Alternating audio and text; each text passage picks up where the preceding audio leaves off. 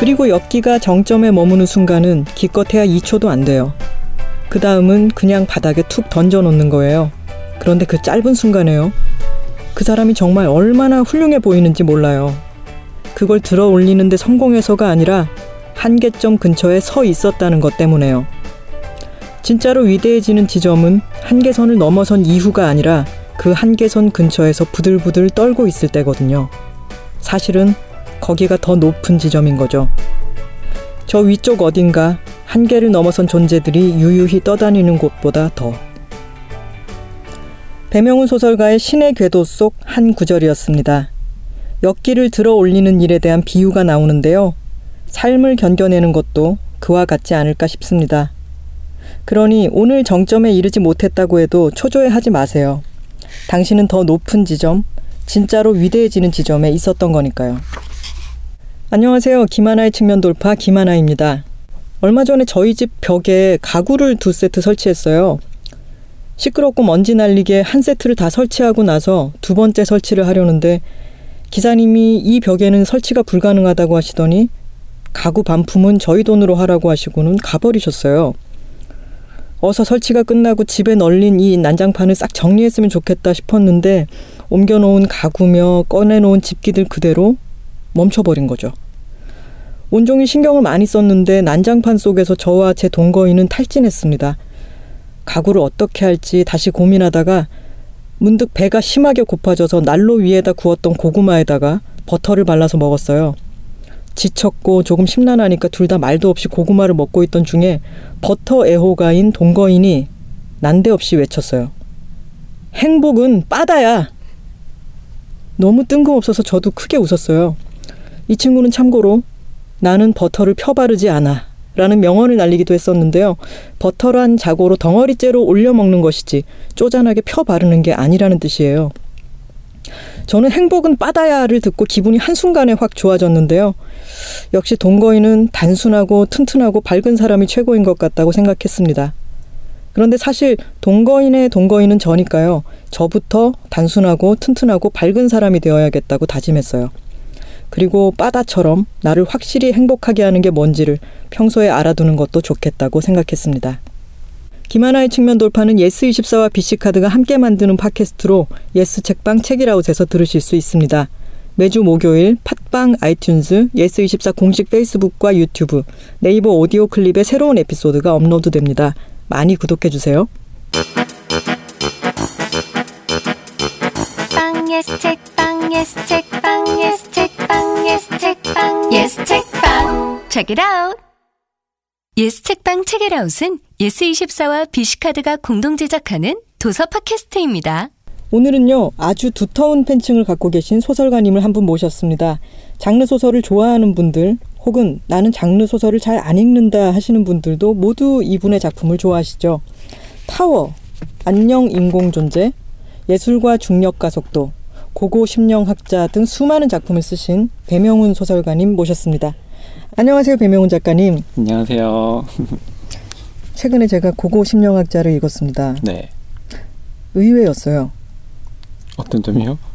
고고 심령학자가 이 일단 SF 작가시잖아요. 네. 근데 SF라고 하면 네. 많은 SF 작가들이 SF가 공상과학으로 번역되는 것에 불만이 많잖아요. 네, 네, 네, 많아요. 특히 이제 사이언스 픽션 이게 과학 소설에서 비롯된 말이지 네. 공상이 붙으면 너무 허무맹랑한 네. 그런 이야기로 치부되는 것에 대한 불만이 많이 있는데 네. 제가 고고 심령학자를 읽어봤더니 네. 심령의 부분이 네. 정말로 유령이 나오잖아요. 네, 네, 네. 그래서 어 하고 좀 놀랐었어요. 어, 그렇죠. 그러면은 네. 이 과학적으로 설명되지 않는 초자연적 현상이 네. 일상에서 발생하곤 한다고 생각하시나요? 아, 제가 그렇게 생각하는 건 아니고요. 네, 어, 설정인 거군요. 그러니까. 네, 그 과학 소설의 범위가 네. 음, 사실 꽤 넓어요. 네. 그 과학 부분이 강조되긴 하는데 네, 그게 SF가 그 어, 역사가 되게 길잖아요. 네, 대한민국보다 긴데요. 네. 그래서 중간에 사조라고 해야 되나? 음. 그러니까 어떤 면을 더 강조하는 시기 또 다른 면을 강조하는 시기 그런 게 있어요. 네. 그것 중에 과학을 강조했던 시기가 분명히 있고요. 네, 그러다가 또 좀 성찰적이거나 문학적인 면을 강조하던 시기도 있고 네. 그렇게 이렇게 겹쳐져요. 이렇게 음. 시기가 여러 개가 겹쳐지면서 폭이 굉장히 넓어졌는데 네. 그래서 이 고고심령학자는 과학 소설이냐?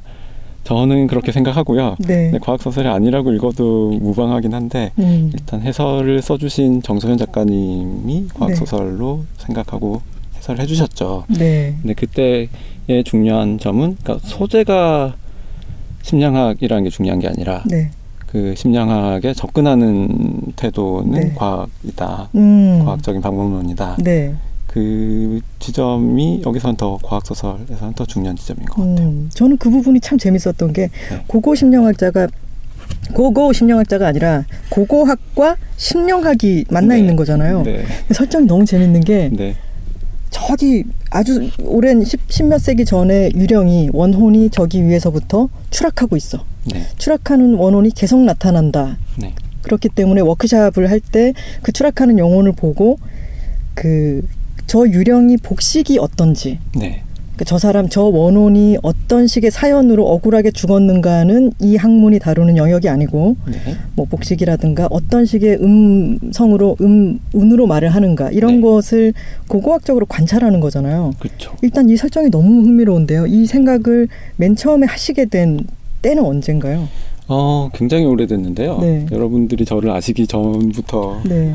있던 거예요. 그 고고 심령학자라고 심령학이라고 하는 이런 네. 분과에 대한 아이디어가요. 네. 아, 네. 그 예전에 어 냈던 단편집 중에 안녕 인공 존재라는 단편집에 누군가를 만났어라는 단편이 실려 있어요. 네. 그것도 고고심령학 이야기예요. 음, 네. 근데 그거 그 고고심령학 이야기를 제가 처음 쓴 거는 아니고 네. 그러니까 어 발표는 했는데 이렇게 여러분들은 잘 모르는 데서 그러니까 그냥 주변 사람들만 음, 한테만 일- 그 공개했던 글 중에 네. 고고심령학자라는 제목의 글을 쓴 적이 있어요. 네. 10여 년 됐죠. 굉장히 오래됐는데 네, 네. 그때 그걸 쓰면서 이거를 다시 그 공개할 수 있는 형태로 발표를 하려고 그 누군가를 만났어라는 단편을 썼었거든요. 네. 그러니까 그러면서 아 이 아이디어는 내가 타워처럼 네. 한 30년간 써먹어야겠다. 끌어낼 게 많다. 네. 계속 계속 쓸 수 있는 소재다 네. 생각을 했었죠. 음, 근데 그 누군가를 만났어라는 단편에서는 포인트가 그러니까 이 고고심리학에서 과학을 하는 사람들이 그러니까 네. 고고심리학자들이 측정 장비, 관측 장비 뭐 이런 걸 가지고 오는 사람들이에요. 네. 약간 이과적인. 네, 네. 근데 이 장편 고고심리학자는 훨씬 인문학적이고 네. 네, 사회과학적이라기보다 인문학에 가까운 네. 그런 사람들이죠. 그러니까 그 관점을 바꿔봤어요. 한번. 또 재미있는 개념이 네, 요새빙이라는 게 나오잖아요. 네, 그 주인공이 요새라고 벽이라고 봐도 될 정도로 굉장히 인상적인 이미지로 네. 도시에 벽이 출몰하게 되는데 네. 그 요새빙이라고 하는 아이디어도 작가님이 만드신 아이디어인가요? 그렇죠. 네. 너무 재밌어요. 네, 그래서 재밌는데요. 지금 네. 결과를 놓고 보면 재밌는데요. 네. 그 책을 쓰기 전에 네. 이거를 저 출판사 분들이랑 미팅을 하면서 네. 아 이런 이런 이런 아이디어가 있었는데 이걸 지금 쓰면 좋을까 말씀을 음. 드리면서 네. 요새빙이라는 이야기를 꺼냈더니 네. 그게 뭐예요? 뭐 이거 자체를. 설명하려면 어차피 소설을 써야 돼. 그러니까 네. 이게 결과로 나오고 나면 음. 아, 아 그거 되게 재밌는 것 같아요 이렇게 네. 되는데 쓰기 전에는 그게 뭐예요 이렇게 돼요. 근데 요새 빙의라는 개념은 그러니까 빙의 같은 개념이죠. 네. 그러니까 빙의는 어떤 사람한테 혼, 혼이 다른 혼이 씌는 현상인데 네. 이 요새 빙의라는 거는 이 고고심리학에서 고고심리학자에서 다루고 있는 범위가 도시예요. 네. 그러니까 서울을 다루고 있죠. 네. 그러니까 서울이라는 도시가 어떤 혼을 가지고 있다면 음. 이, 이 서울이라는 도시에 들어온 어떤 어떤 혼 그러니까 규모는 훨씬 크겠죠. 네. 그러니까 사람한테 어떤 개체 혼령이 빙의할 때보다 네. 훨씬 규모가 큰 이야기겠죠. 네. 네, 그 이야기를 다루고 있어요. 음. 그래서 설명하기가 힘들었어요. 네. 그러면은 이 지필에 들어가기 전에는 그 출판사 쪽과 이야기를 할때 네. 어느 정도는 잘 쓰겠지 하고 믿어주고 뭐 네. 이렇게 시작이 된. 어, 네, 그래도 그래도 이렇게 설명을 길게 하면 네. 아 그거 재밌겠어요라고 이해를 음, 하시니까. 네. 근데 항상 그 기획 단계에서 중요한 거는 어, 잘 아시겠지만 네. 한 줄로 요약할 수 있어야 네, 네, 좋은 이야기라고 하잖아요. 네. 근데 저는 약간 반대이긴 해요. 그 입장에는 음. 한 줄로 요약되는 거면 그냥 한 줄로 쓰면 그만이지 라는 생각도 있어요. 저는 네.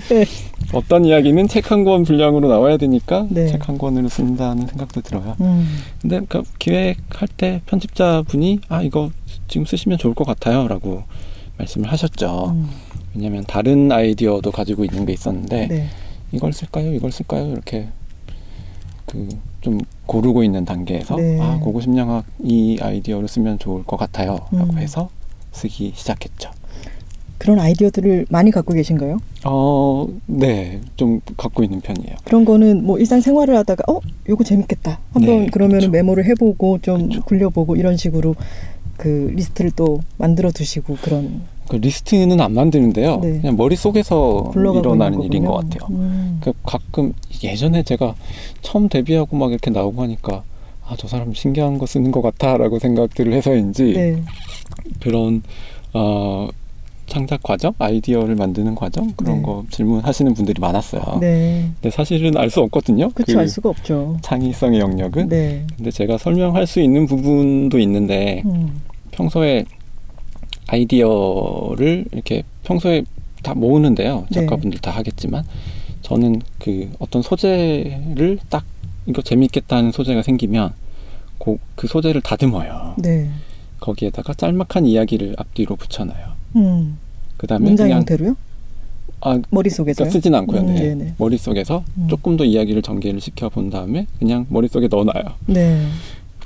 네, 근데 그런 식으로 계속 하다 보면 그런 식의 아이디어들이 있겠죠. 아이디어 옆에 조그만 이야기들이 붙어 있는 네.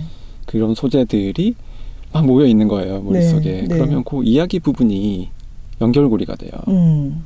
그래서 얘들이 합쳐지는데 네. 덩어리가 되는데 네. 그게 어떻게 덩어리가 되는지는 몰라요. 네. 근데 그러니까 설명할 수 있는 데까지는 거기까지예요. 음. 네. 그런 과정이 일어나는 것 같아요. 그러면 네.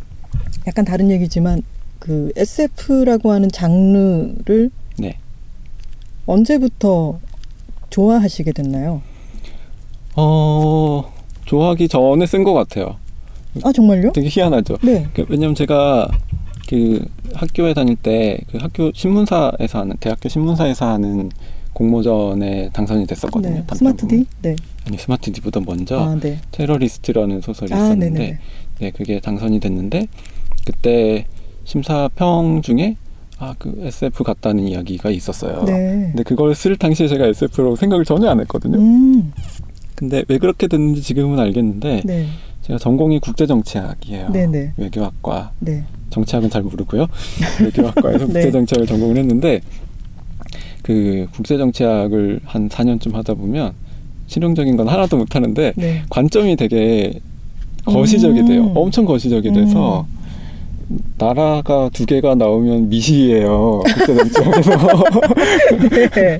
네. 그러니까 그 정도의 관점이 되면 음. 개인이 좀 덜 중요해요. 네. 그게 한국 문학에서는 조금 받아들이기 힘들어하는 부분이기도 해요. 네. 네. 그러니까 한국 문학에서는 인물이 전부라고 하는 경우도 굉장히 많으니까. 네.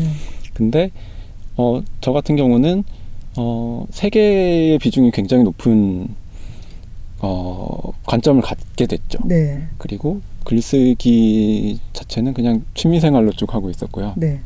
그래서 어, 제가 그냥 제가 생각하기에 평범한 글을 쓰면 굉장히 거시적인 음. 세계가 등장하는 이야기가 나오는 거예요. 네. 근데 그게 아마 그거 자체도 SF는 아니었을 텐데 네.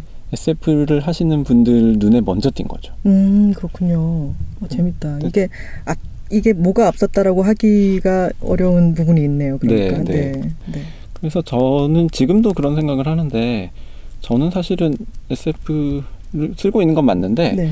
어, SF의 관점에서 제 글을 독해하거나 비평하시려는 분들도 사실 조금 힘들어하세요. 음. 왜냐면 그 독법하고 조금 달라요. 네. 그러니까 제 관점은 세계예요 아직도. 네.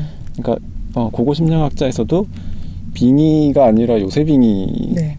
도시범위가 나오는 것 자체가 네. 좀 약간 좀 거시적으로 보는 버릇에서 음. 나온 거잖아요. 네. 그래서 그거는 아직도 있는 것 같아요. 그러니까 세계의 이야, 세계 이야기를 쓰고 있는 측면이 꽤 있어요. 저는 음. 아직도. 세계를 전체적으로 세계의 이야기를 쓰다 보면은 그 세계라고 하는 그 단위는 지구 단위가 되는 거고 그러다 보니까 이제 달이라든가 위성이라든가 이런 쪽으로도 점점 더 거시적으로 그렇죠? 그런 스케일이 이제 자기 안에 체화가 되겠군요. 네, 네. 그러면은 SF 팬이다라고 얘기를 하시기에는 뭐 대- 고등학교 때 아이작 아시모프를 즐겨 읽었어요. 이런 거랑은 차이가 네, 있는. 저는 팬이 아니었어요. 아 그렇군요. 그냥 단적으로 네. 말해서 저는 네. 팬이 아니었고 네. 그래서 음 그 스마트 D로 과학 기술 창작 문예라고 하는 제목의 과학기술 어, 창작 문예. 수상자만 이름을 정확하게 기억하는 네. 공모전이에요. 네. 그게 아 그게 아마 SF 공모전이라는 이름을 붙여주기 싫어서 그랬던 것 같아요. 네. 요즘도 많이 일어나는 일이에요. 음, 네. 그러니까 SF 공모전이라고 하면 뭔가 좀 어, 격이 떨어져 보인다고 생각을 하는지. 음. 근데 SF 작가들은 완전히 반대로 생각하고요. 네. SF 작가라고 불리는 거에 대해서 엄청난 자부심이. 있어서. 쿨하잖아요, 뭔가. 네. 그래서 음 그게 음 무슨 이야기 하고 있었더라? 팬이 아니었군요. 아, 뭐 이런 맞아요. 얘기를 하고 있었어요. 그래서 당선되고 나서 그 시상식장에 갔는데 네. 다른 분들은 그래도 SF 어, 커뮤니티에서 활동하시던 분들이 음, 많았어요. 네. 그럴 수밖에 없죠. 네. 그랬는데 저는 완, 완전히 그냥 혼자 쓰다가 온 사람이니까 음, 저만 모르는 사람이고요. 네. 그러니까 그 다른 분들은 PC 통신이나 아니면 그 뒤에 인터넷으로 넘어오면서도 어, 주로 어, 아이디로 서로 식별하고 있는 사이, 네. 누구님 누구님 이렇게 음. 식별하는 사이였는데 저는 그런 게 없었으니까 네. 그래서 조금 다른 분들하고는 다르게 시작했고 지금도 좀 다를 거예요. 그게 아주 미시적인 크기의 문단이라고 생각한다면 네. 거기에서도 구계자로 딱 나타났던 거였군요. 처음에 그랬던 것 같아요. 네. 네. 지금은 물론 받아들였었죠. 아, 그리고 지금 그러면 이어서 최근에 네. 오늘도 사진을 촬영하고 오셨잖아요. 아, 네, 네. 그게 SF 작가 협회가 드디어 발족이 네. 됐기 때문에 네. 거기에 관련해서 이제 사진을 찍고 오신 건데 네. 이 작가 협회라는 거가 어떤 계기로 출범을 하게 됐어요? 어, 일단 명칭은 한국 과학 소설 작가 연대라고 아, 네, 지었고요. 연대. 네, 그 제목을 우리 뭘로 할까요? 막 이렇게 고, 고르다가 네. 정한 거예요. 연대로 네. 정했고, 어, 연대라는 게 아마 진짜 정말로 의미가 있을 거예요. 네. 그 창작자들은 따로 떨어져 있으면 굉장히 약해요. 네. 취약해요. 네. 그리고 아, 최근 들어서 많이 느끼는 건데 문학의 전반적으로 이렇게 창작자를 지우려는 경향은 음, 굉장히 강해요. 네. 뭐 누가 잘못해서가 아니라 네. 문학이라는 공간 자체가 그래요. 음, 그냥 있으면 내가 하루 동안 아무것도 안 하면 하루만큼 지워지는 공간인 것 같아요. 어, 그래서 그 공간에서 그냥 몇 년 아무것도 안 하면 지워지는 거 일도 아니거든요. 네. 그래서 지워지는 경향이 훨씬 강한 데고 어 내가 만약에 아, 나한테 정말 중요한 동료가 있으면 네. 내가 그 사람을 소개하거나 이 사람의 가치를 이야기를 할 때 정말 최선을 다해야겠구나라는 거를 느끼는 일이 굉장히 많았어요. 음, 네. 근데 그게 SF계에서도 사실은 일어나고 있죠. 네. 그 조그만 문단이어서라기보다는 음. 아직은 이게 작가 수도 적고 규모도 적고 그래서 그런 경향이 있는데 네. 그래서 이렇게 발견해주고 이름을 불러주고 이 사람이 존재하는 작가로 만들고 하는 게 어떤 어, 중요한 과제인 시점인 것 같아요. 네. 거기다가 최근에 묘하게 SF에 관심을 가지는 분들이 많아졌어요. 네. 그리고 SF 쓰시는 분도 많아지고 네. 그냥 문단에서 쓰시는 분들도 많고 음, 특히 동화 작가 분들은 굉장히 많이 시도를 하시고 음, 동화 그러세요. 작가. 네. 동화를 쓰시기도 했죠. 아, 네. 네, 네. 그러니까 많이들 쓰시는데 음, 이분들이 약간 소극적 이시기도 하고요 본인들도. 음. 그러니까 아 저는 써보긴 했지만 SF 작가는 아니에요라고 네. 이야기를 하는 경우들도 많고 네. 그래서 이게 SF 작가라고 이름을 불러주고 발견해주지 않으면 이거 지금 늘어난 작가군이 다시 줄어드는 것도 음. 금방이겠구나 하는 네. 생각도 들고요. 네. 그러니까 여러 가지 이유죠. 그래서 같이 할 필요가 있겠다. 그러면 이 연대에는 지금은 몇 명 정도 지금은 34명이에요. 34명. 네. 거기에 듀나님도 포함이 네, 돼 있나요? 네, 듀나님은 오늘 당연히 사진 촬영 안 하셨겠죠? 네, 준하님 토끼를 본 찍거나 하지도. 않았겠죠? 아, 네. 근데 알겠습니다. 준하님이 굉장히 중요한 역할을 하셨어요. 어, 그 어떡해요? 잘 모르실 텐데 네. SF 작가들 모임은 제가 예전에 10여 년 전에 갔을 때도 선배 후배가 없고요. 네. 선생님 뭐 이런 것도 없고요. 네. 그냥 어, 다 누구님 누구님이에요. 네. 지금도 서로 서로 가 존칭으로 부르고 네. 서로 나이를 안 물어봐요. 네. 그래서 정세랑 작가님도 사실 그 그룹 안에 들어오셨었거든요. 네. 들어왔다가 문단에서 발표를 많이 하셨지만 네. 작가 연대에도 다시 드- 들어와 계신데 네. 정세랑 작가님이 딱 그 에피소드가 딱 있어요. 그 예전 판타스틱이라는 잡지가 있었는데 네네. 그 연말 모임에 정세랑 작가님이 그때 판타스틱에 글을 한 편 발표하시고 신인으로 이렇게 오신 거예요. 네. 그래서 아 선배님들 잘, 뭐 잘 부탁드리겠습니다 이렇게 인사를 하시는데 네. 저- 저거 뭐지? 막 우리 되게 낯선 거예요. 선배라고 했나 방금 이런 식의. 네네.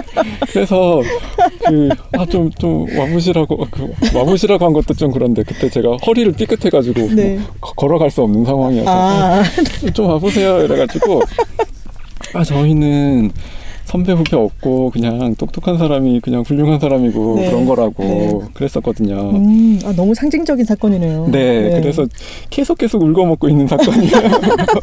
정세랑 작가님 되게 난감해 하시면서, 아, 지금 8년째 울고 먹고 있다면서. 왠지 우리나라 아이돌들 방송국에서 막 선배님 안녕하십니까 뭐 이러는 네. 느낌이 살짝 네. 들기도 하고.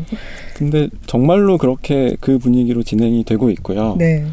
어, 정말로 서로 존칭을 하고 있고, 나이도 잘안 물어보고 그래서, 저도 네. 가끔 정세랑 작가님 나이를 그, 현실 세계에서 들으면 깜짝깜짝 놀라고. 음, 어, 그랬었나? 네. 막 그런 생각이 드는데, 네. 그, 디나님 때문이에요. 그 분위기가 그렇게 된 게. 음. 사실, 네. 그 복거일 작가님 같은 경우는 사실 교류할 만큼 가깝지가 않고 네. 가까운 거는 준하 작가님이죠. 네. 근데 그분이 말하자면 대선배이신데 네. 그분이 준하 안 선배는 그러셔서. 너무 이상하다. 네. 네. 네. 그분이 선배 대접해달라고 아무한테도 이야기를 안 했기 네. 때문에 지금 이런 게 맞아요. 네. 그 트위터에 언젠가 준하님이 직접 본인이 그 이야기를 하셨는데 네. 정말 공감하는 이야기예요. 네. 그건 굉장히 힘든 일인 것 같아요. 음. 그 듀나님이라는 캐릭터 때문에 또 가능한 부분도 네. 있죠. 그 예전에 인터뷰에서 SF 작가라는 것이 일종의 낙인이 될 때가 있다라고 하신 적이 있는데 네. 그때로부터 10년 가까이 이제 시간이 흘렀고 네. 어떤 분위기라든가 독자들의 인식 같은 게 변화했다고 느끼시나요? 어, 일단 그, 그 인터뷰 그 맥락이 잘 생각이 안 나가지고. 네. 네. 어, 10년 전에는, 그니까 지금, 인터뷰라는 건 참 조심해야 되는 것 같아요. 네. 그니까 딱 말씀하신 것 같은 그 맥락은 아니었을지도 몰라요. 네. 그래서 그 옛날에도 저는 낙인이긴 한데, 네. 그니까 그 SF 작가들은 굉장히 좋아하는 타이틀이라, 네. 그리고 어, 어떤 분들은 지금도 조- 조금 부담스러워하는 경우도 있어요. 왜냐하면 내가 걸요? 내가 충분히 안 썼는데 SF 작가라는 타이틀이 붙으면 아, 아, 제가 그럴 자격이 있나요? 이런 아하, 느낌이 되는 네, 네. 되게 좋은 호칭이라 네. 음, 네, 그 좋은 호칭인데 어, 분명히 낙인으로 작동할 때가 있죠. 네. 없지는 않고요. 근데 지금은 굉장히 많이 달라졌어요. 네. 일단 문단에서 SF 쓰시는 분들이 굉장히 많아졌고요. 네. 그 전에도 사실은 많긴 했어요. 가끔 문예지 보면은 그냥 소설이 실려 있는데 어 이거 분명히 SF인데 그런 게막 음, 실려 있는데 음, 아무도 SF라고 하진 않죠. 네. 그런 게 많이 실려 있었는데 요즘은 그냥 많이들 쓰세요. 음, 그리고 써보고 싶어 하시는 것 같고. 네.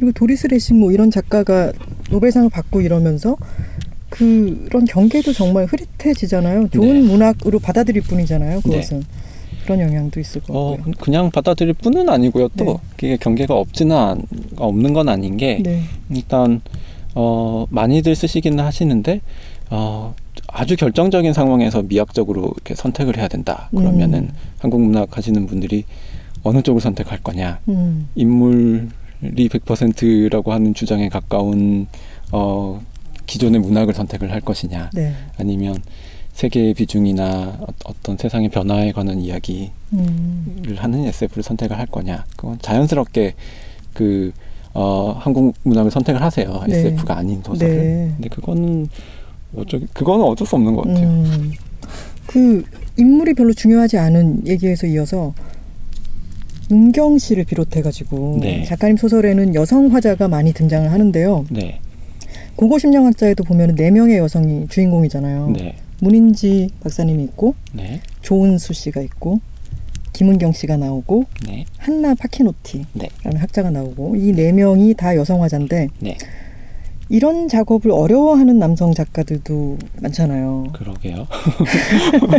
작가님은 여성 화자를 등장시키는 것에 대해서는 뭐 어렵다고 느낀다거나 그렇지는 않으신가요? 어, 어렵다고 느끼지는 않는데 네, 분명히 한계는 있죠. 네. 그러니까 뭐 젠더 경험이라고 하는 건 없으니까 음, 그거를 쓸 수는 없는데 네, 근데 꼭 써야 되나라는 생각은 들긴 해요. 네, 그러니까 저는 그러니까 말하자면 그냥 사람이 등장하는 걸 써놓고 성별을 여, 여자로 하는 거잖아요. 네, 그게 되게 옛날부터 그렇게 해왔었어요. 네. 그러니까 김은경이라는 인물이 저의 디폴트 기본값으로 주어지는 주인공이었는데요. 저희 편집자님 이름이랑 같아가지고 아 그래요? 네, 볼 때마다 편집자님 얼굴이 막 생각이 나서 네.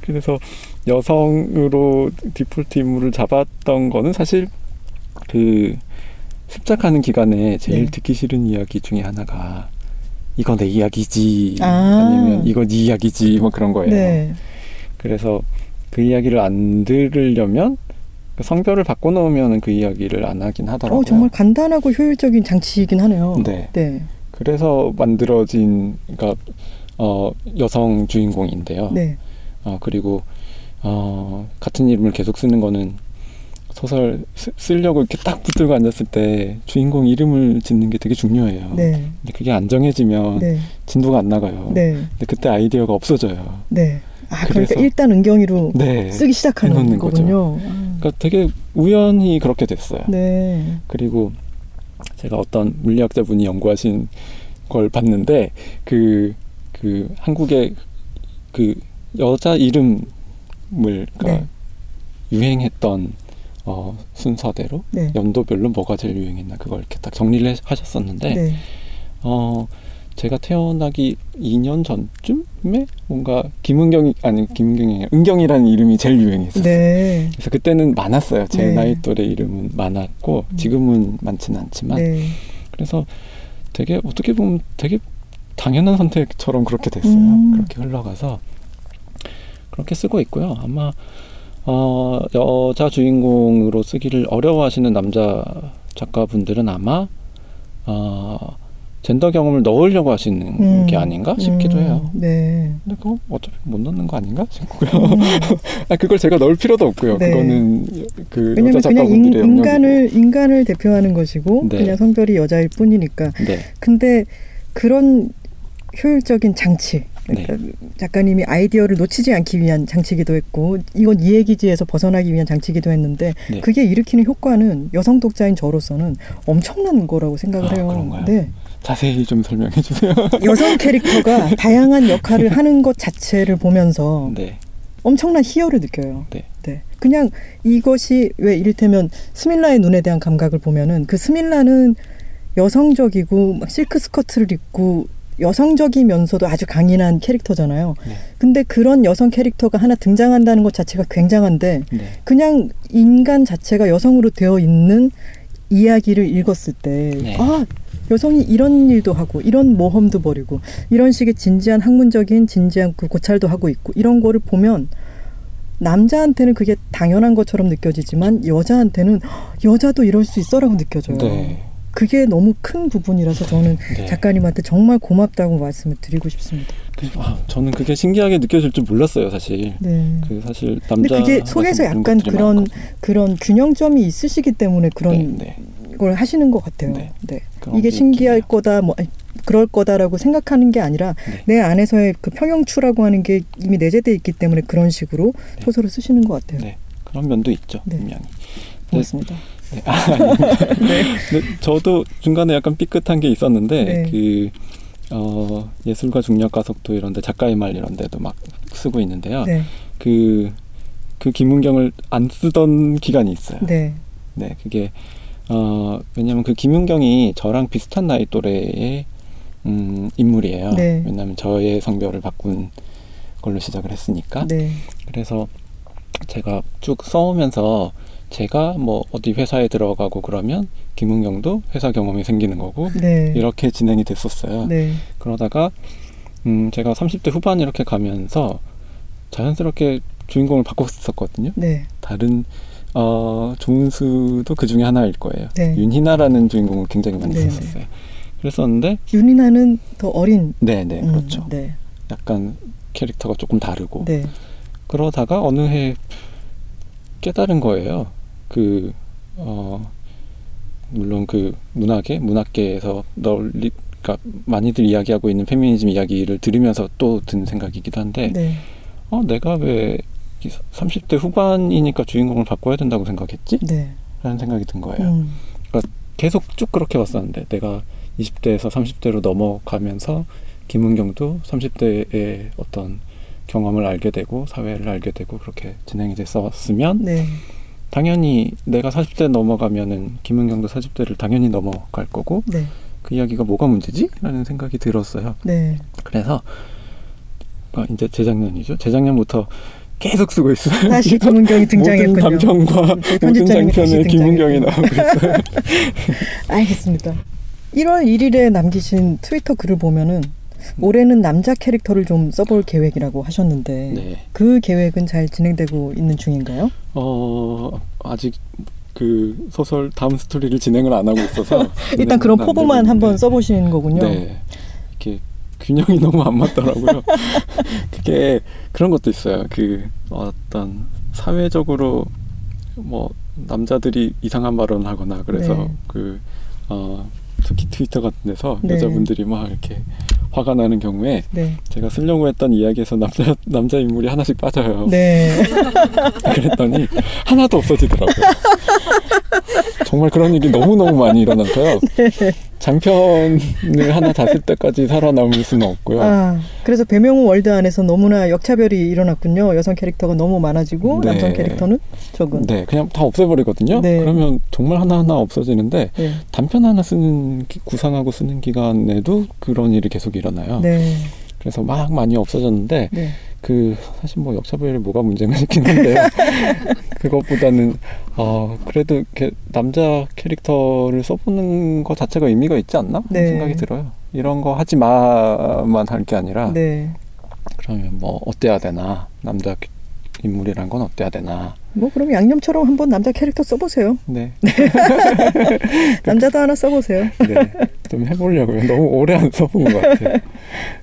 그 고고 심령학자를 보면은 또 그 뒤에 정서연 작가님의 말씀에도 있지만 학자스러운 분위기, 네, 학구적인 분위기라고 하는 게 참 또 매력적으로 다가와요. 네, 아주 진지하고 내가 추구하는 학문에 그 순수하게 나아가야 할 방향은 또 어떤 것이고 여기 보면은 제가 일하고 있는 거랑 비슷한 브랜딩을 잘 하는 분이 또 나오잖아요. 이한철 씨. 네, 네, 그 사람은 예산을 많이 따오고 공무원들이랑 손잡고 자기가 하고 있는 고고 심령학을 좀 띄우려고 하는 그런 사람이죠. 네, 근데 그런 쪽에 대, 대척점에 있는 학자들, 학자 여성들의 아주 아름다운 순수한 분위기가 있어요. 네. 근데 그 학자스러운 분위기에 익숙하셔서 그런 거기도 하겠죠. 그렇죠. 어, 저는 스무 살쯤에 네, 내가 평생 재미있게 할 수 있을 만한 거 두 개를 빨리 찾았는데요. 네, 내가 공부를 계속 할 수 있을 것 같고, 네. 공부가 제일 쉬웠어요. 그러니까 제- 그냥 재밌었어요. 네네. 쉽지는 않고 네, 학자가 되는 게 꿈이었는데 네. 그게 교수가 되는 게 꿈이 아니라 학자가 되는 거. 그러니까 누가 먹고 살기만 해주면 그냥 아 나 이거 계속 할 수 있겠는데 음, 라는 생각이 들었고 네, 다른 하나가 글쓰기였어요. 네, 두 개를 빨리 찾았는데 네, 사실 그때는 아 이거 두 개를 합쳐도 직업이 안 될지도 모르겠다 이런 생각이 들긴 했는데 네, 그 학자는 안 됐죠 네, 결과적으로 어, 석사까지 하고 그냥 어떻게 하다 보니까 소설가가 되는 길이 훨씬 멀 것 같았는데 네. 그 되게 잘 풀렸어요. 네. 원래 사실- 데뷔를 막연히 생각은 훨씬 더 나이 들었을 때 해야지 네. 생각하고 계셨죠. 네. 네. 한 저 저 제가 옛날에 예전에 생각했던 건 한 50살쯤 돼서 그때 뭔가 이렇게 뭔가 굉장한 걸 들고 나타나야지 뭐 그런 생각을 네. 했었죠. 네. 그러니까 왜냐하면 문학 전공 안 한 사람들한테 소설가가 된다는 게 그 상상하기가 쉽지가 않아요. 네. 되게 없는 길이에요. 네. 네. 그래서 전혀 생각을 안 하고 있었거든요. 네. 근데 그럼 맨 처음에 소설을 내가 아직 50살이 안 됐는데 네. 세팔할 때 쓰기 네. 시작했던 그런 계기는 뭐였을까요? 뭐 그- 그러니까 그때 심심하셨어요? 그러니까 소, 글쓰기를 원래 좋아해서요. 네. 그건 근데 그 글쓰기는 소설은 아니었어요? 아니면 소설이었어요? 소설도 쓰기 시작했었어요. 음, 네. 근데 어 그 그래도 저는 이걸 직업으로 한다는 생각을 하지를 못했고요. 네. 그 과학기술 창작문예로 데뷔한 뒤에도 내가 이걸 직업으로 한다고는 생각을 못했죠. 네. 학자의 길을 걷고 싶으셨, 싶으셨던 거고 네. 취미로 소설을 네. 쓰고 싶으셨던 거고. 네. 네. 그래서 그 소설가가 빨리 확 돼버렸는데 네. 그래서 그 안 간 나머지 한쪽 길 공부하는 쪽 길에 대한 뭔가 로망 같은 게 남아 있어요. 네. 그래서 이게 고고 심리학자가 공부를 하시는 분들이 읽어보시면 아실 텐데 이게 공부 활극이에요. 어, 너무 재밌다. 공부 활극. 네. 어, 너무 좋은데요? 사람이 공부를 이렇게 이렇게 잘할 수는 없어요, 네. 사실. 와, 공부 활극 너무 좋아요. 네. 네. 감동했어요, 저 지금. 그래서 이렇게 잘할 수는 없고 네. 어 뭐랄까요 이렇게 뭐 태극권이나 그 태권도 같은 걸 조금 배워본 사람이 그 어떤 홍콩 영화 이런 걸 보면 음. 느낄 것 같은 그런 느낌이 있죠. 네. 아 저건 불가능하지만 네. 저런 활극에 대해서 내가 조금 해봤으니까 더 알 것 같다 이런 네. 그렇게 신나는 느낌의 네. 그런 공부 활극이라서 어 그런 게 약간 로망이 담겨 있는 것 같아요. 내가 만약에 공부를 계속했으면 그렇게 안 됐겠지만 네. 이런 아름다운 분위기에서 네. 내가 좀 뭐 어려움은 있었겠지만 네. 이런 걸 이- 이뤄냈을 거야. 뭐 그런 걸 담은 것 같아요. 네. 만약에 진짜 공부를 계속 하셨으면 이한철들에 둘러싸여 계시다가 그만두고 결국 SF 작가가 되셨을 것 같아요. 그럴 수도 있죠. 그 문인지 박사님의 네. 돌아가시고 난 뒤에 그분이 공부를 해 나갔던 그런 책이 쌓여 있는 것들 자체가 또 고고학적인 발굴 대상이 되잖아요. 네.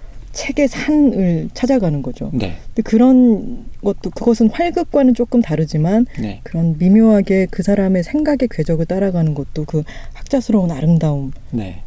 있고 그리고 또 fieldwork를 하잖아요. 네. 네. red team과 blue team이 있죠. 네. 근데 그 팀들이 같이 협업해 가지고 현장에서 학자로서의 본분을 잃지 않고 네. 임하는 모습들도 그렇죠. 네, 공부 활극의 아름다움이 저는 어, 저는 그렇죠. 이런 식의 아름다움을 느껴본 적이 없어가지고 네. 정말 재밌었어요 아, 그 부분이 감사합니다. 감동적인 부분이 있어요 학문을 다른 데 타협하지 않고 학문만으로 순수하게 추구해가는 사람들의 그 보석 같은 맞아요. 아름다움 현실에 절대 없, 아, 없다고 절대 없다고는 못하죠 네, 거예요. 현실에서 네. 현실에서 찾아보기 아주 힘든 네. 네. 제가 그 고고 심령학자를 읽기 전에 네. 제가 같이 살고 있는 친구가 황선우 에디터 황선우 에디터는 W 매거진을 통해서 또 배명훈 작가님을 인터뷰하기도 했었는데 네. 그때 그런 얘기를 하더라고요. 배명훈 작가님이 천문대에 가신대. 네. 소백산 천문대에서 레- 작가 레지던시를 제공해가지고 천문대에 머물면서 글을 쓰실 모양이야. 라고 저한테 정보를 전해줬어요. 근데 저는 그때 너무 흥분되는 거예요. 네. 천문대라니 별과 가깝고 네. 그리고 산 꼭대기에 떨어져 있고 네. 그런 데서 어떤 게 등장할까 싶었었는데 고고심령학자를 보니까 아 천, 천문대에 있었던 경험이 이렇게 나왔구나 이런 생각이 들었거든요. 네. 천문대에 얼마나 계셨나요? 어, 한 석 달 정도 있었는데 네. 아예 그- 들어가 계셨던 거예요? 그러니까? 계속 있는 건 아니에요. 네. 그 고고심리학자 책에도 천문대 이야기가 나오고 네. 거기서 근무하시는 분들이 어떻게 하시는지도 나오는데 네. 어, 교대 근무를 하세요. 네. 그러니까 일주일씩 음. 올라가 있다가 일주일 내려오고 네. 또 다른 팀이 일주일 올라가고 네. 그 주기에 맞춰서 저도 그렇게 있었어요. 음, 일주일 올라갔다가 일주일 내려왔다가 이렇게요? 네. 석달 동안? 네. 왜냐하면 거기 계속 있으면 좀 사람이 이상해진대요. 네. 일단 거기가 음, 공기가 약간 15% 정도가 아. 기압이 낮아요. 네.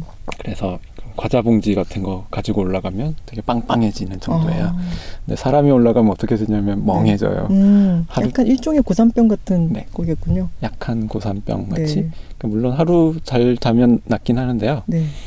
그, 래서 그 뭔가 좀 잘 안 맞는 사람은 거기서 계속 있으면 좀안 음. 좋다고도 하고요. 네. 그리고 어 그게 진짠지 모르겠는데 되게 그, 그 예민한 감수성을 지닌 예술가들은 네.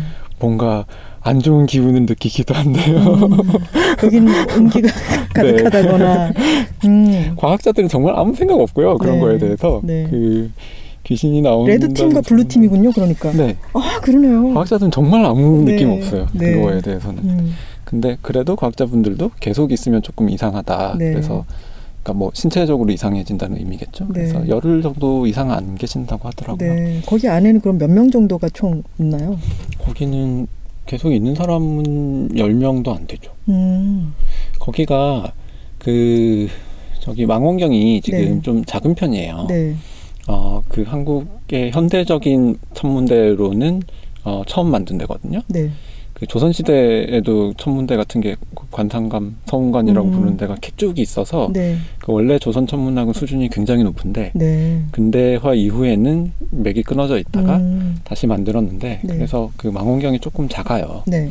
그래서 그 정말 학자들이 연구할 수 있을 만한 그, 그런 그 기능을 가진 망원경이 아니어서 네. 새로 짓는 망원경은 그냥 외국에 짓거든요.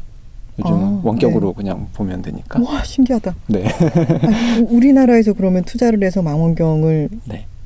남반구에다가 지어서 우와. 네. 칠레랑 네. 어, 남아프리카 공화국이랑 호주에 지으면 이게 그 지구가 한 바퀴 돌아가는 동안 같은 곳을 계속 주시할 수가 있어요. 와 세상에. 그 원격으로 또 계속 주시할 수가 있는 거고. 네, 네.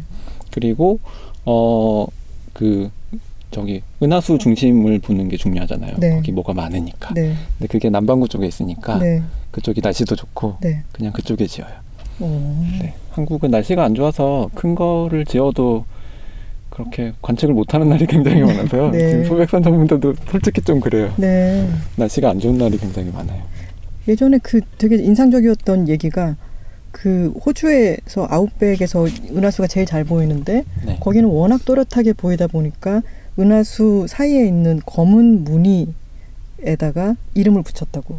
네. 그 검은 부분이 너무 또렷하게 아, 보이기 네네네 때문에. 맞아요, 맞아요. 그게 그렇다면 밝은 부분이 정말로 밝기 때문에 그 부분이 그렇게 보일 거잖아요. 네. 그 얘기가 참 재밌었습니다. 천문대 말고 그러면은 네. 그 천문 원래 고고 심령학자라고 하는 아이디어를 갖고 계셨는데 천문대에 있음으로 인해 가지고 이 두 얘기가 결합한 거잖아요. 그렇죠.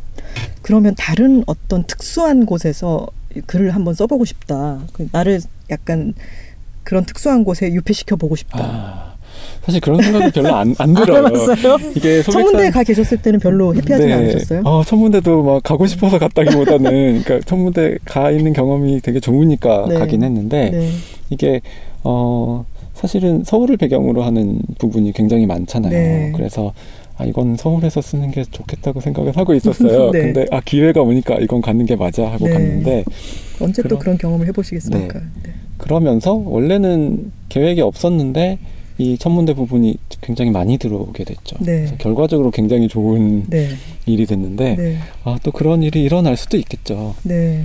그런데 제가 항상 여행을 안 좋아하는데 음. 갔다 오면 그 경험을 소설로 되게 잘 바꾸는 편이에요. 네.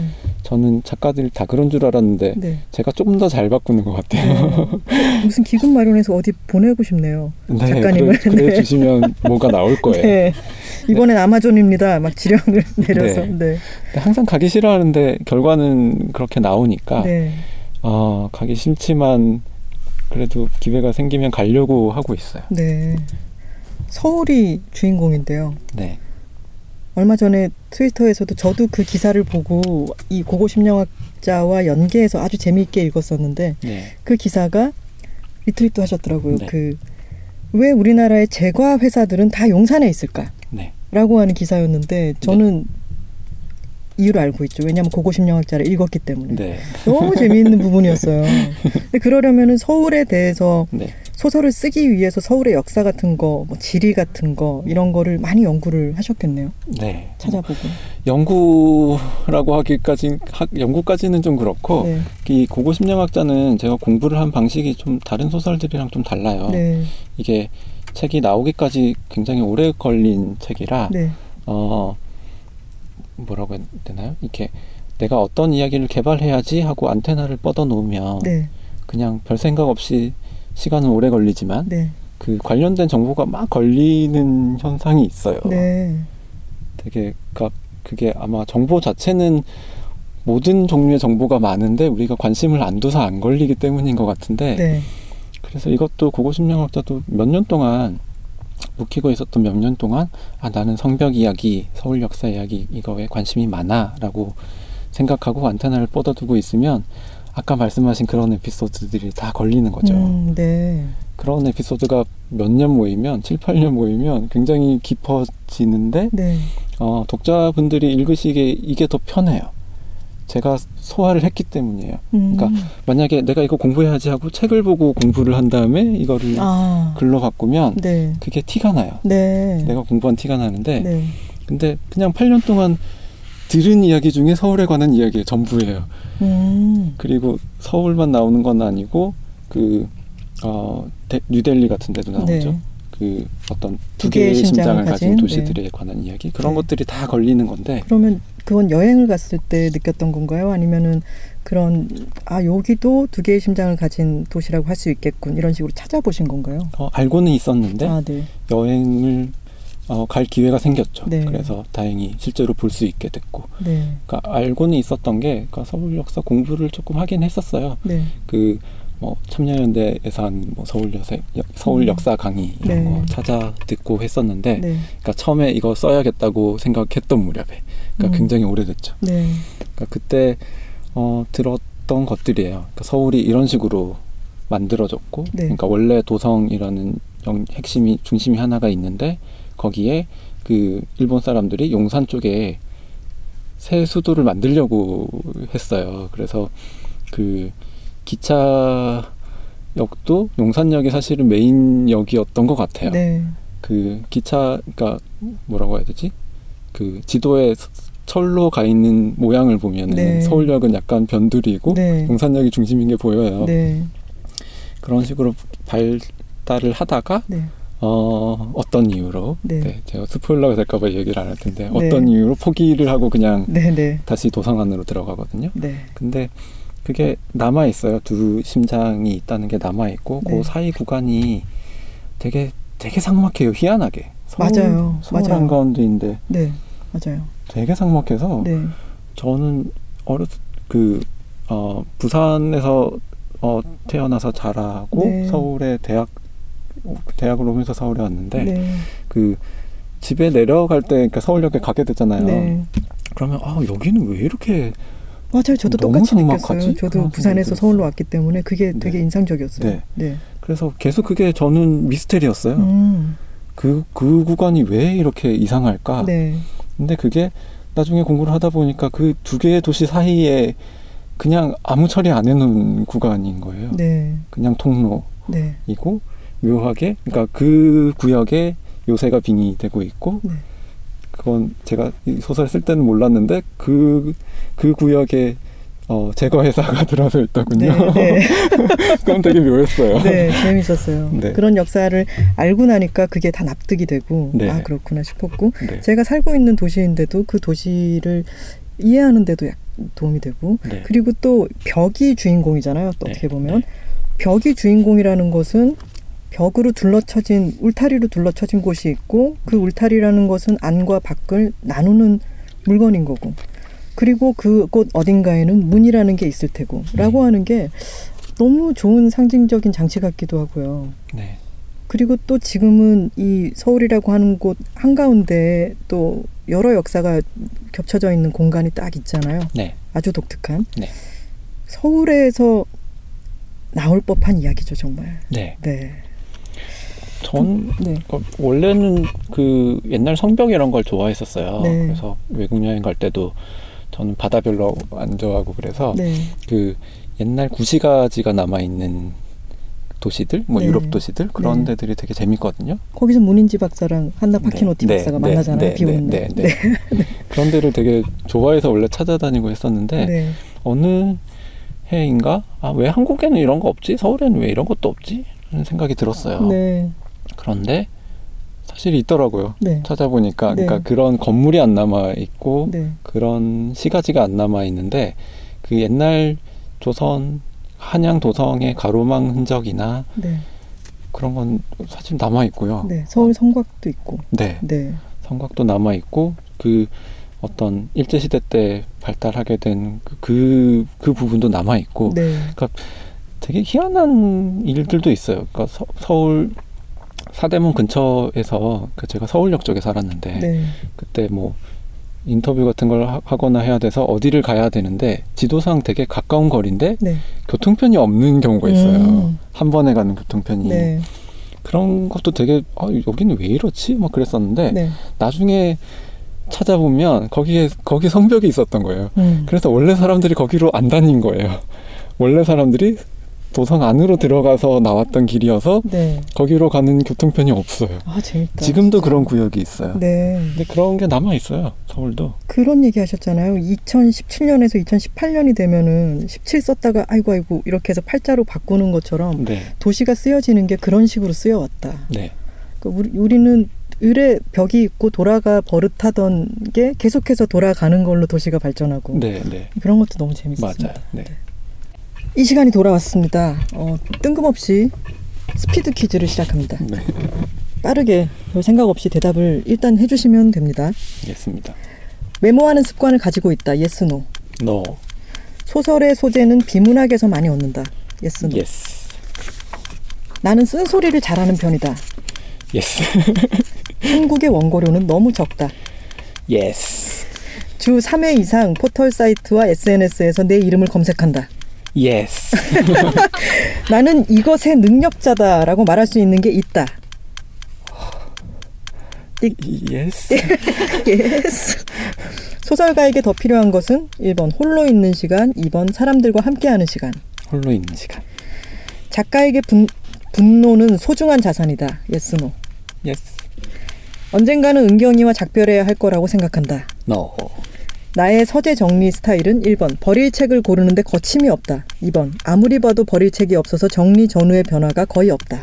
1번, 다음 장편 소설의 집필은 이미 시작했다. no, 서재 정리 스타일은 버릴 책을 고르는데 거침이 없다라고 하셨어요. 전자책도 많이 읽으시나요? 아, 요즘은 전자책을 좀 사보고 있어요. 그러니까 어 사실은 공간이 별로 없는 환경에서 오래 살아가지고 네. 그러니까 공간이 되게 소중해요.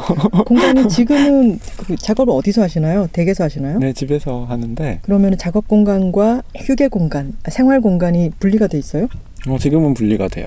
근데 예전에는 그러지 않았고. 네 올해 올해 이사를 하면서 공간이 좀 생겼는데 올해요? 올해 이사를 하시면서요? 아 작년이군요. 아, 아, 작년에 그럼 네. 작년 이전에는 그런 공간이 분리되지 않았는데 이렇게 엄청난 창작 활동을 하셨던 겁니까? 조금 좁은 집에 살아가지고 네. 이렇게 제가 공간이 없으면 사람이 욕망이 없어진다는 생각을 해요. 네. 정말 그, 그렇다. 소유에 대한 욕망이요? 네. 아니면, 음. 공- 공간이 있어야 뭘 갖다 놓으니까 네. 이게 이렇게 미니멀리즘 저는 안 믿는 게 네. 공간이 있어야 미니멀리즘을 하든지 말든지 정말 사람의 살림이 꽉 들어차면 네.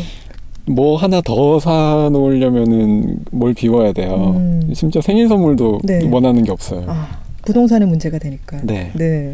네. 그래서 공간이 정말 소중한 것 같고 그 이야기는 좀 써보고 싶은데 아직 뭐 개발은 안 하고 있는데 네. 여기도 공간이 좀 넓어지면은 훨씬 많은 이야기를 담을 수 있을 음. 거예요. 작업 공간이 그러면 따로 생기고 난 뒤에 글 글의 변화 같은 거 또는 작업 스타일의 변화 같은 게 느껴지시나요? 어, 아직은 잘 모르겠고요. 아직 그러니까 뭐 본격적으로 긴 작업을 한 건 아니어서 방금 살짝 어, 저희가 당황을 했는데요. 지금 여기 안에 계신 분들이 일곱 분인데 일곱 분의 휴대전화가 막 울리면서 긴급 재난 문자가 왔어요. 미세먼지 경고 때문에요. 이런 거 참 SF적인 상황 같아요. 네, 네. 디스토피아물이죠. 그렇죠. 네. 그 저기 얼마 전에 하와이에서 그 미사일이 날아온다는 경보가 잘못 울려서 막 네. 대피하고 그랬다고 했잖아요. 아 제- 그랬었나요? 왜 저는 모르고 있죠? 그런 네, 게 며칠 있었나요? 전에 그랬어요. 아, 네. 네. 근데 잘못 울려가지고 그랬는데 네. 제가 맛집 폭격이라는 소설을 네네. 쓴 적이 있어요. 네. 그게 어, 한국이 어느 나라와 그러니까 그냥 가상의 어느 나라와 미사일을 교환하면서 전쟁을 하고 있는 상황인데 네. 그 상황 소설 안에서 이런 일이 종종 일어나곤 해요. 네. 갑자기 실제로 미사일이 날아와서 경보가 울리면 음. 다 그만두고 어디로 다 대피해야 되고 네. 그런 소설을 썼었어요. 음. 근데 그 한국은 정말 SF적인 나라예요. 네. 너무 그 사이버 펑크 코리아 네. 뭐 이런 거 검색해 보시면 네, 네. 네, 그냥 비주얼부터가 네 너무 사이버 펑크 물이에요. 한국 거리 풍경 막 나오잖아요. 네. 정말 그렇게 살고 있는 것 같아요. 네. 작가에게 분노는 소중한 자산이다라고 하셨는데 네.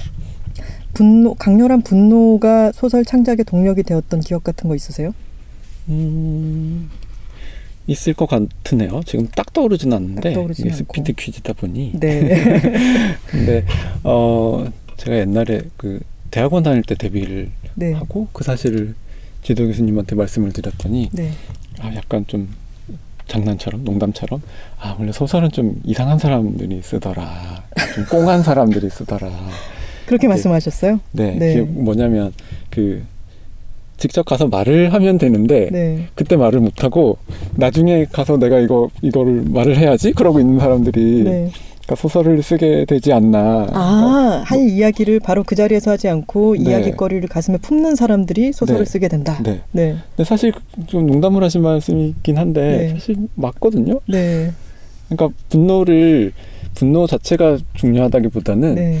분노를 잘 표출하는 사람은 사실 소설을 쓰기가 좀 그래요. 음. 이미 음. 표현했는데 네. 근데 그걸 표현을 못하고 아 그때 이렇게 말했어야 되는데 그, 그런 경우에 그게 소설의 동력이 되는데 네.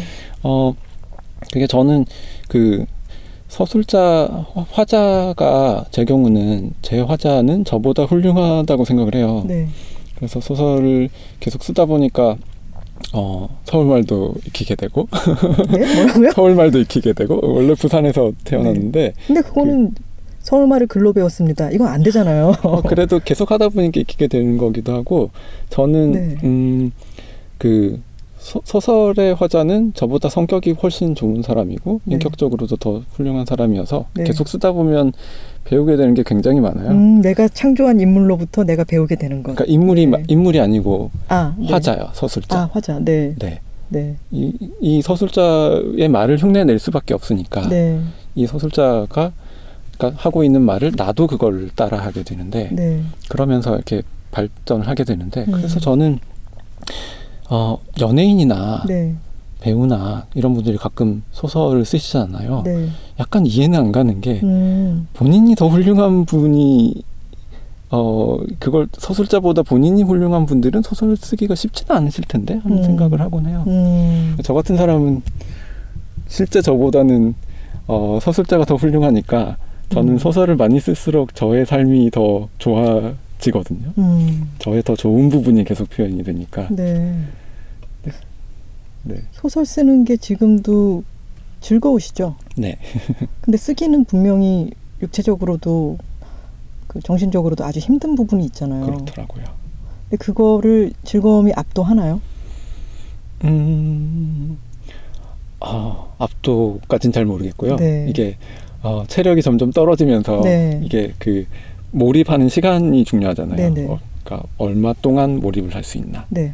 그, 그 시간이 짧아지니까 네. 그건 좀 힘들긴 해요. 그러면은 이거는 제가 궁금해서 여쭤보는 건데요. 네. 일을 그 소설을 쓸 때 분량으로 정해놓는 분들도 계시고 네. 시간으로 정, 정해두는 분도 계시잖아요. 어떤 타입이신가요? 전 시간으로 정하지는 않아요. 네. 저는 이 이야기까지 한번 써봐야지 하고 그렇죠. 써보시는. 그렇게 가능. 그러면은 그 시간이 한정없이 늘어날 수도 있는 건가요? 그렇긴 한데 네. 저는 좀 빨리 쓰는 편이에요. 그래도 음, 그 하루에 한 집필 시간은 몇 시간 정도 될까요? 그게 그게 규칙 규칙적이지가 않은데 음. 어떤 날은 좀 길게 써지는 날이 있고 네. 어 뭐랄까요 저는 그러니까 구상을 길게 하고 집필 시간을 짧게 가는 편이어서 네. 그 집필 기간에는 꽤 많이 쓰죠. 네. 몇 시간일까요? 재보지는 않아서 잘 모르겠네요. 그러면 구상을 할 때는 이 뭔가 손을 놀리고 있는 게 아니잖아요. 네. 그렇다고 벽을 보고 가만히 구상하고 있는 것도 아니고 그러면 구상하는 것은 구상을 할 기간에는 일상생활이 어떤 식으로 이루어져요? 아, 좀 괴로워하고 있고요. 그게 첫 문장이 나오기까지의 네. 그 시간이 굉장히 괴로운데 그건 네. 지금도 마찬가지예요. 저는 트위터 프로필에 첫 문장을 쓸 용기를 이라고 써놓으셨잖아요. 네, 네. 정말 용기가 필요한 일이고 네. 제가 그 요즘은 주변 작가분들한테 계속 그 아 그 그 그 그 첫 문장 쓰기 전 단계에 있는 분들한테 아 네. 용기를 내시라고 할수 있다고 계속 그러고 있어요. 근데 저도 그거 몰랐는데 그 그게 글이 안 나오고 있는 그 단계 그러니까 네. 즐겁게 구상하는 단계 말고 네. 거의 끝난 것 같은데 아, 되는. 결정적인 네. 구상이 끝나야 네. 첫 문장이 딱 나오거든요. 음, 그 그러니까 구성이 완전히 잡혀야 네. 나오는 거니까 네. 그 단계가 굉장히 힘든데 네. 그게 옛날에는 그냥 아, 힘든 거라고 생각을 했는데 그 그때 심리 상태가 약간 억울하기도 하고 상처받은 것 같기도 하고 그런 상태예요. 아, 그래요? 네. 억울하고 상처받은 것 같다는 거는 네. 정말 의외인데요. 굉장히 네. 뭔가 뭔가 마음이 아파요. 뭔가 슬퍼요. 그런 종류의 어떤 이상한 심리 상태예요. 네. 그래서 그래서 용기가 필요한 단계인 것 같아요. 그 네. 기간이 희한하게 그걸 넘기려면. 이건 정말 저로서는 상상하기가 힘든 어떤 감정인 것 같아요. 네. 아주 흥미롭네요, 근데. 나 왜 이거 안 써지고 있지? 뭐 네. 그런 거. 또 억울해. 어떤 경우에는 네. 그러니까 다시는 소설을 못 쓸 것 같은 생각도 음. 늘 들고요. 네 네 네. 근데 장편이면 구상 기간이 더 길어지니까 그 기간이 더 길어지고 네. 단편도 짧지는 않고 음. 한뭐 붙들고 앉아서 일주일 동안은 그러니까 전혀 글이 안 나온 기간이 있는데 네. 그럼 그 기간 동안 그러고 있는 거죠. 음. 너무 너무 누구한테 상처받았는지 모르겠는데 네. 상처받았어요. 네. 근데 그러면은 일단 첫 문장을 쓰면 막 낙수 효과처럼 그 네. 첫 문장에서부터 막 쏟아지나요? 그렇죠. 와, 그걸 넘어가면 세상에. 잘 풀리죠. 저, 그러니까 제 스타일은 그래요. 터지기 직전에 어떤 그런 에너지가 이제 터질랑 말랑 할 때그 대미안적인 순간이군요. 그런가요? 그러니까. 소설가에게 더 필요한 것은 당연히 홀로 있는 시간일 것 같기는 한데 근데 네. 그렇게 되면 부족해지는 게 사람들과 함께 있는 시간이잖아요. 네. 근데 그러면은 보통 만나는 뭐 사람들은 작가들인 경우가 많나요? 어, 아무래도 그런 것 같아요. 친구들이나 뭐 주기적으로 만남을 가져야겠다라고 생각하고 만나는 사람들이 있지는 않고요. 아, 일단 친구가 많지 않고요. 네. 어, 그게 이렇게 어, 프리랜서들은 다 비슷할지도 모르겠어요. 이렇게 네. 덩어리로 시간을 쓰는 사람이 그쵸. 있어요. 내가 음. 일주일 동안 시간을 써야 되면 중간에 그 그냥, 그냥 직장인들은 중간에 하루 나랑 만나서 놀면 되지 뭐라고 하는데 그럼 네. 그 중간에 하루가 비면 네. 일주일이 다 망가져요. 그쵸. 리듬이 망가져 버리죠. 네. 또. 네. 그러다 보면 이렇게 뭔가 인간관계가 정리가 되는데요. 음, 그러면서 어 그래서 혼자 있는 시간이 그러니까 절대적으로 따져도 훨씬 많이 필요한 것 같아요. 네. 그러니까 항상 내가 항상 자신이 있는 건 아니니까 음, 그첫 문장이 나오기 전에 기간이 항상 있으니까 음, 내가 항상 상처받은 상태를 대비해서 네. 시간을 많이 확보를 해놔야 되고 음, 그러려면 인간관계를 넓히기보다는 네. 좀 정리를 해가면서 음, 하게 되고 네. 그런 것 같아요. 이거 되게 궁금해요. 나는 이곳의 능력자다라고 말할 수 있는 게 있다. 뭐의 능력자이신가요? 뭘까요? 아 일단 던져놓고 지금 아, 네. 생각하고 계신 거군요. 네. 일단 저는 그 음, 보통 작가들 특히 SF 작가들을 이렇게 데려다 놓고 뭔가 어, 인터뷰를 하거나 뭘 하면 기대하시는 게 되게 많아요. 네. SF 작가는 아직 많지가 않아서 그 역할을 분화 역, 역할 분화가 안 돼서 그런 것 같은데 네. 일단 팬일 거를 기대를 하시고 네. 그러니까 독자일 거를 기대를 음. 하시고 비평을 기대하는 경우도 있고 음. 쓰는 걸 기대하는 경우가 있고 네. 그러니까 되게 다양한 역할을 한 명한테 기대를 음, 하게 되는 경우가 있어요. 네. 사실 저는 그걸 다 할 수 있는 사람은 아니고 네.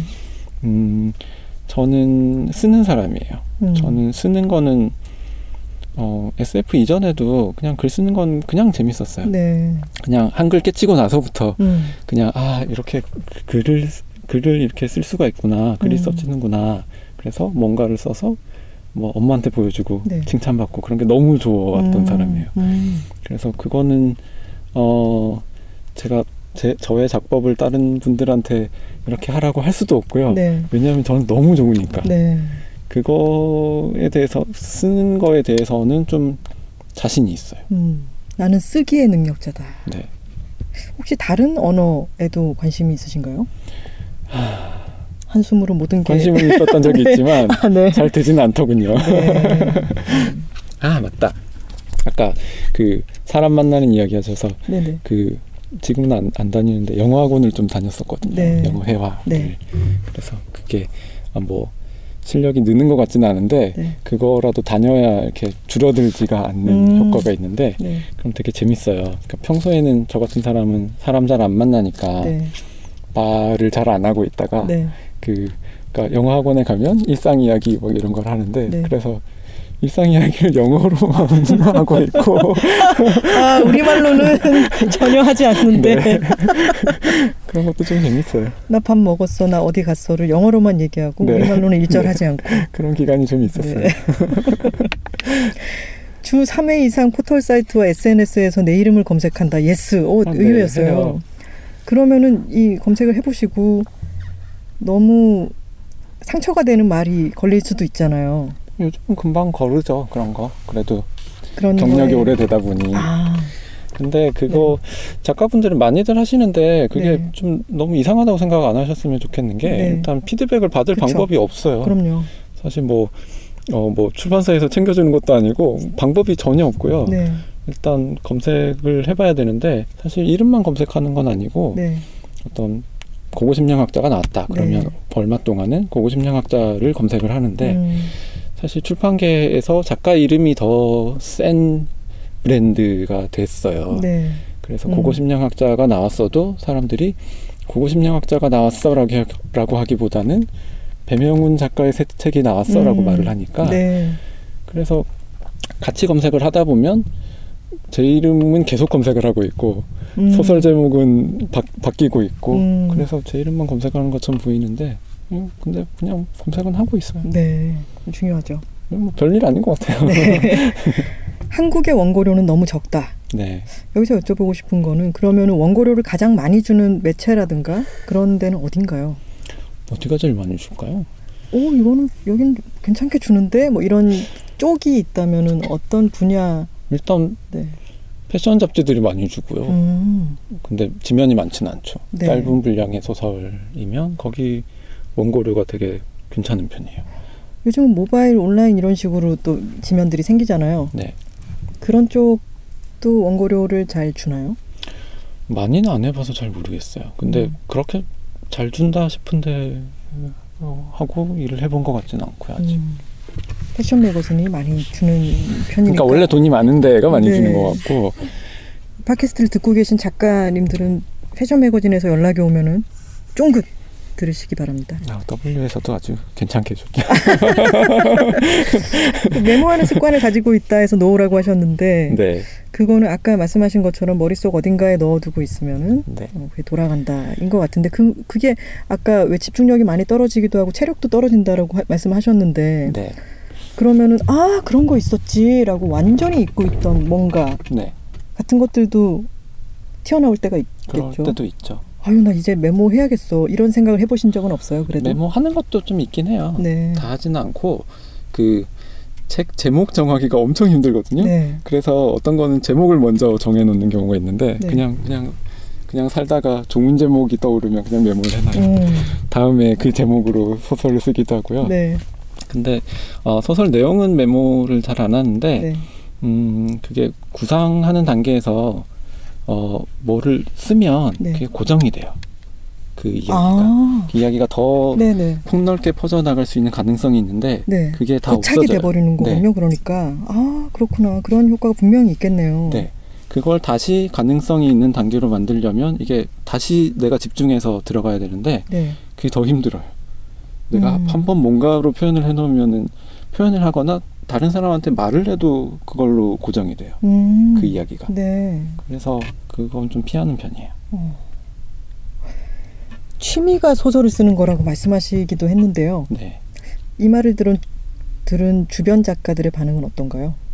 어, 보통은 아, 지금도 그게 취미냐, 지금도 재미냐. 얘기? 책을 이렇게 많이 쓰셨는데 네. 여전히 취미라고 생각하시나요?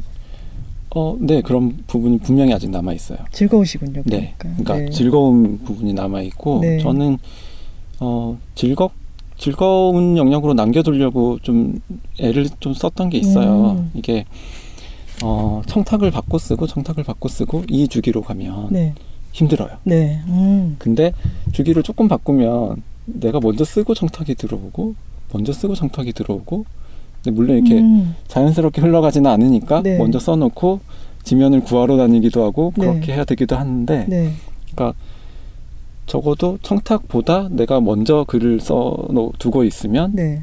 즐거워요. 즐거운 기간이 더 오래 가요. 어, 이거는 저, 제가 정말 새겨 들어야 될 부분인 것 같아요. 저도 네. 그랬던 경험이 있거든요. 네. 이, 이게 쓰고 싶어가지고 쓰다가 청탁이 들어와서 그거를 분량에 맞춰가지고 넘겼었는데 제가 네. 너무 즐거운 거예요. 네, 그게. 맞아요. 와, 이거 너무 좋은 팁입니다. 그래서 그 주기를 조정하는 게 쉽지는 않은데 네. 그래도 즐거우려면 그런 좀 노력이 필요한 것 같아요. 네. 만약에 네. 그런 노력에도 불구하고 내가 뭔가를 써야 한다는 책무나 압박감이 더 크게 느껴지고 즐거움이 그것보다 즐거움을 찾기가 힘들어진다라고 네. 하면은 네. 소설을 더 쓰실까요, 안 쓰실까요? 쓰긴 하겠죠. 음, 보통 그런 경우에 제가 받아들였다면 네, 원고료가 아주 괜찮을 거예요. 그래서 그러니까 이게 돈을 버는 일을 할 때가 있는데 네, 그거를 할 때의 마음가짐은 내가 지금 이거를 해놓으면 네, 다른 어, 돈 벌려고 하는 일을 줄여도 돼라는 네, 생각으로 하곤 해요. 네, 그래서 그럼 결국은 목적은 그거죠. 내가 어, 즐겁게 쓸 수 있는 기간을 음. 늘리기 위해서. 네. 저희 두 번째 팟캐스트에 나왔, 나왔던 김호 일러스트레이터 겸 작가님이 자아를 채워주는 일과 통장을 채워주는 일이 있다라고 네. 하셨는데 그것도 리듬 만들기에 되게 중요한 부분일 것 같아요. 네, 맞아요. 저희 질문지를 많이 준비해 뒀었는데 제가 궁금한 것도 많고 저의 팁을 얻고 하느라고 이 시간이 벌써 다 가버렸어요. 제가 독자로서 특히 또 여성 독자로서 바라건대는 배명훈 작가님이 이 즐거움을 잘 다스리셔서 즐거움과 책무의 균형을 정말 잘 다스리셔서 끝까지 즐겁게 많이 창작 활동을 김은경과 함께 해주셨으면 좋겠네요. 네, 감사합니다. 부탁드립니다. 네. 오늘 나와주셔서 정말 고맙습니다. 네, 고맙습니다. 네, 고맙습니다. 오늘 배명훈 작가님과의 만남은 이렇게 기억될 것 같습니다. 즐거움, 공간과 욕망, 그리고 소백산 천문대. 빵 예스 책빵 예스 책빵 예스 책빵 예스 책빵 예스 책빵 Check it out. 예스 책빵 책이라웃은 예스24와 비시카드가 공동 제작하는 도서 팟캐스트입니다. 네, 김하나의 측면 돌파. 오늘 준비한 이야기는 여기까지입니다. 어, 이제 청취자 여러분이 남겨주신 댓글을 함께 볼 시간이죠. 닉네임 지각하는 집사라냥 님이 조준호 선수 사인 에피소드 크크 대박이에요. 크크크 말씀 진짜 재밌게 하시는 듯 김하나 작가님과의 케미도 좋네요. 늘 재밌게 듣고 있습니다. 아 고맙습니다. 클래식 호이님이 넘나 재밌어요. 크크크크 YES24 중고 책방 홍대점 가서 스튜디오도 보고 왔어요. 다음엔 방송하는 모습도 보고 싶네요. 살짝 팁을 알려드리자면 보통 한 3시에서 5시, 5시 반 사이에 녹음 and 녹화를 합니다. 자, 김엠님이 작년 12월부터 출퇴근 길이 더 늘어났는데 책읽아웃 들으며 그 지루함을 이겨내고 있습니다. 모든 에피소드를 세 번 이상 들은 듯합니다. 각각의 매력을 많이 많이 뿜어내고 계신 김하나 작가님, 김동영 작가님 고맙습니다. 주변에 많이 소문내고 있어요. 많은 사람들이 귀 기울이는 팟캐스트가 되었으면 좋겠습니다. 아, 세 번씩 듣는다니까 정말 고맙습니다. 출퇴근 전문 방송이에요, 저희가. 닉네임 KG 수기 님이 한둘 듣다가 몰아서 와다다 듣고 있습니다. 두 진행자분들과 같이 하시는 관리자님, 흐흐.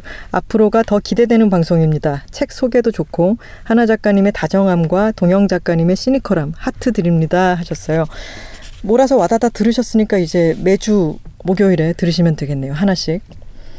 오늘 방송을 들으신 후에도 솔직한 의견을 남겨주세요. 팟빵 게시판과 YES24 유튜브, 네이버 오디오 클립을 통해서 여러분의 목소리를 들려주실 수 있습니다.